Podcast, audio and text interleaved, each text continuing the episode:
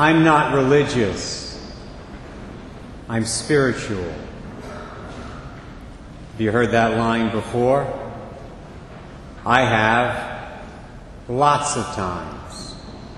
But what's even more common in recent years is for people to say, I'm nothing. I have no religious affiliation whatsoever. Sometimes you hear these men and women referred to, especially in the media, as the nones, which, by the way, has nothing to do with those women who taught some of you in Catholic school. In this case, nones is spelled N O N E S, not N U N S. But the really interesting thing is, my brothers and sisters, it's not true. It's a misnomer. There really is no such thing as a none, N O N E. If you ask one of these people, What's your religion? they will say, I have none. But that's not the case. Everybody, and that includes every atheist, has a religion, whether he realizes it or not. After all, what is a religion? A religion is a belief system that guides your life.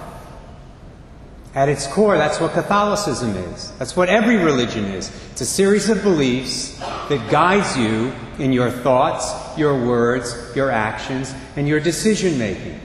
So, in that sense, everybody on planet Earth is religious because everybody has a belief system that guides him in those ways I just mentioned. Every Catholic has a belief system that guides him through life. Hopefully, it's the Catholic belief system, but it might not be. Think of all those Catholics who say, I am a Catholic, but. Every Muslim has a belief system that guides him through life. In some cases, sad to say, that includes the belief that it's morally acceptable to kill innocent people. Thankfully, not every Muslim believes that but some certainly do, and we see evidence of it almost every night on the evening news. Every Protestant has a belief system that guides him in life. Every Jew does, every Buddhist does, every materialist, every hedonist, every secularist, every agnostic, and yes, even every atheist has a belief system that guides him in life. So the real question should not be are you religious? Because everybody is. The real question should be to what extent is your religion rooted in truth? In other words, to what extent does your religion teach the truth concerning God and life and human beings? For Catholics, the belief that there are three divine persons in the one true God, that is to say, belief in the reality of the Blessed Trinity, is supposed to be at the very foundation of their religion. Of course, as I indicated a few moments ago, it might not be for a particular Catholic person, but it should be. Here's how the Catechism of the Catholic Church says it in paragraph 234. The mystery of the Most Holy Trinity is the central mystery of Christian faith and life. It is the mystery of God in Himself. It is therefore the source of all the other mysteries of faith, the light that enlightens them. It is the most fundamental and essential teaching in the hierarchy of the truths of faith. The whole history of salvation is identical with the history of the way and the means by which the one true God, Father, Son, and Holy Spirit, reveals himself to men and reconciles and unites with himself those who turn away from sin.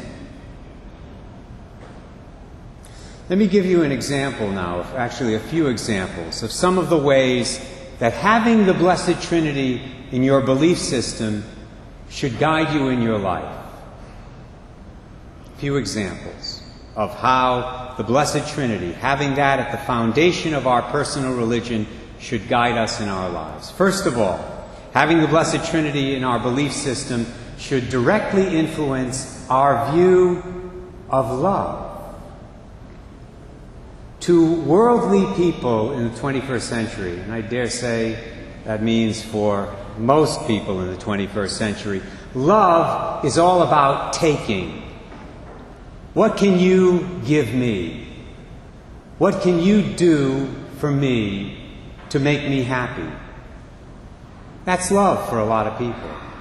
Well, the inner life of the Blessed Trinity teaches us that real love is not about taking, it's about giving.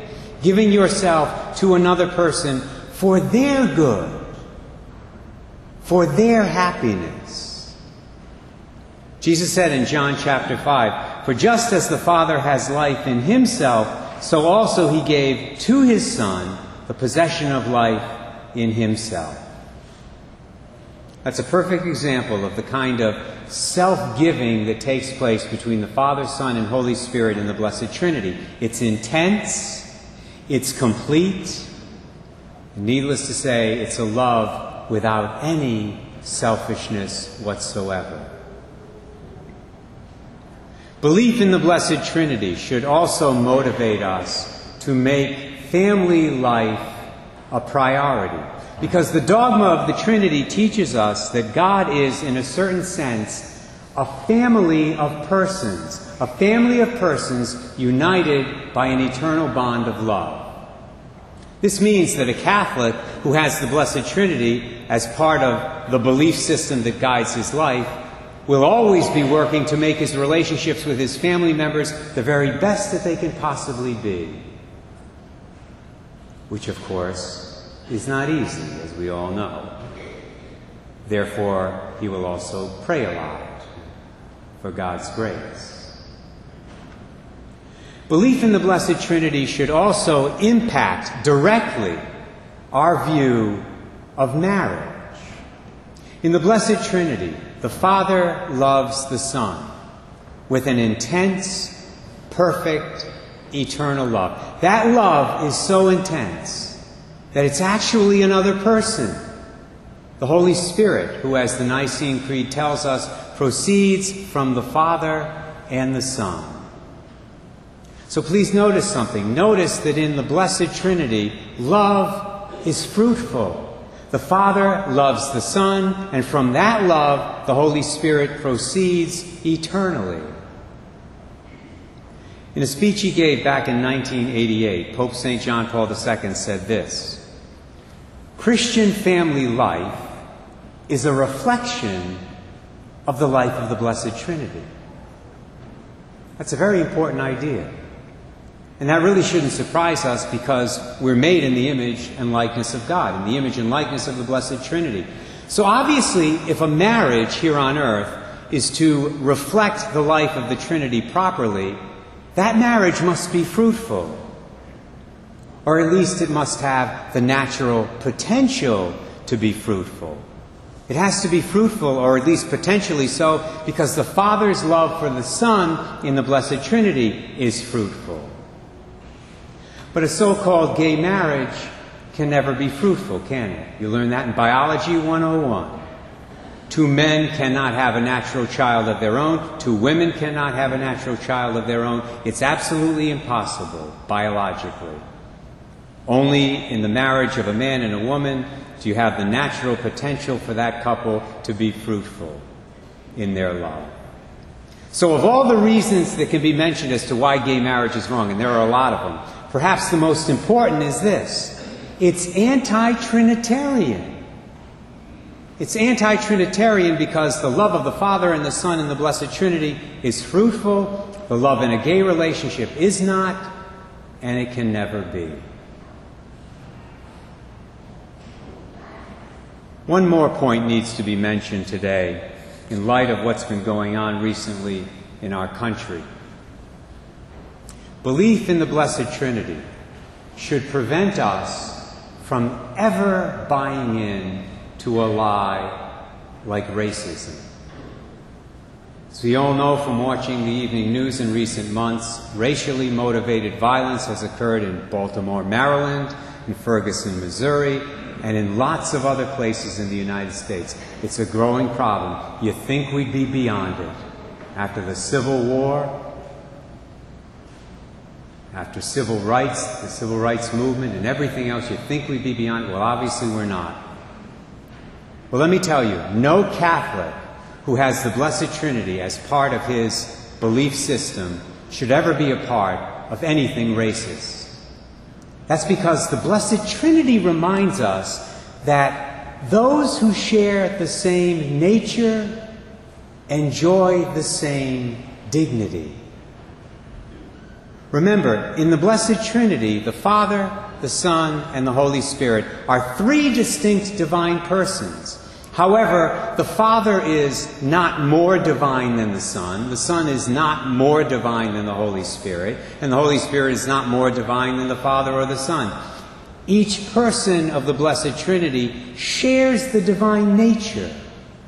Consequently, each is to be worshiped as God. Those who share the same nature enjoy the same dignity.